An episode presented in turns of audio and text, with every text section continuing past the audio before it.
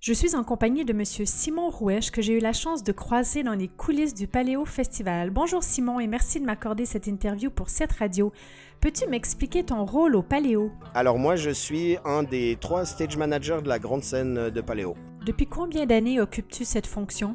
Alors, euh, Stage Manager, ça fait trois, ma troisième édition. Euh, par contre, dans la technique des scènes, ça fait un peu plus de 15 ans euh, que, que, je travaille entre l'équipe de la volante qui répartit du matériel sur les scènes, j'ai été 5 euh, ans aussi au Détour, euh, qui n'existe plus maintenant.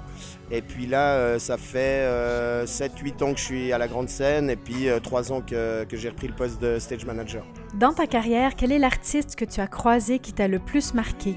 Alors moi j'ai eu des coups de cœur pour Iron Maiden qui était une grosse prod. J'étais malheureusement pas encore stage manager mais on a, on a, fait une super journée avec eux, c'était génial. Et puis euh, Muse, parce que euh, j'aime beaucoup ce groupe déjà.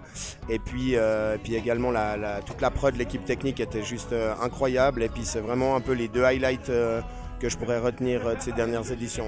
As-tu une petite histoire insolite à me raconter? Pendant le concert de Lenny Kravitz, le, on avait notre coin technique, donc notre petit barque dans lequel on est actuellement. Il était réellement derrière la scène. Et puis il y avait un escalier qui montait sur scène. Et euh, à un moment donné, pendant le concert de Lenny Kravitz, il y a le, saxophoniste qui est arrivé en haut de l'escalier et qui, pendant le concert, a joué pour nous. En fait, euh, donc il était vraiment live. Et puis il a joué pour nous, il est reparti sur scène. Et euh, cinq minutes après, il y avait une chanson sans lui. Et en fait, il est descendu dans, notre, dans notre paillote au Golden Bar. pour, pour boire une bière et repartir sur scène après. Donc c'était assez, assez rigolo. Quel est le parcours à faire pour arriver au poste de stage manager? Alors, euh, je pense qu'il faut partir de la base, euh, commencer par euh, pousser des caisses, apprendre tout ce qui est termes techniques et tout ça.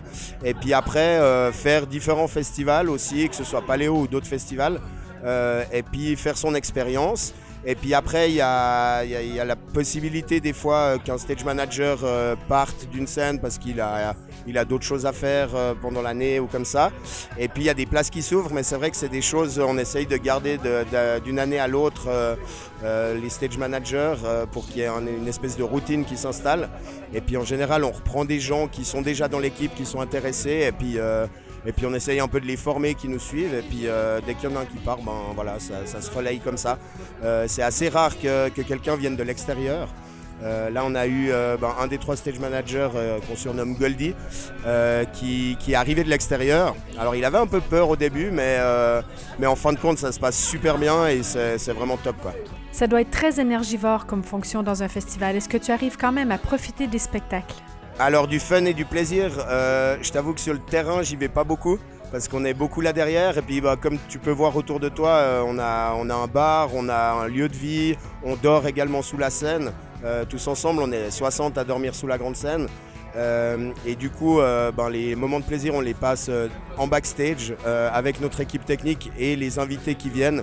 mais c'est vrai que le terrain, j'y vais que très peu. C'était Sandra pour cette radio avec M. Simon Rouèche, Stage Manager au Paléo Festival 2023.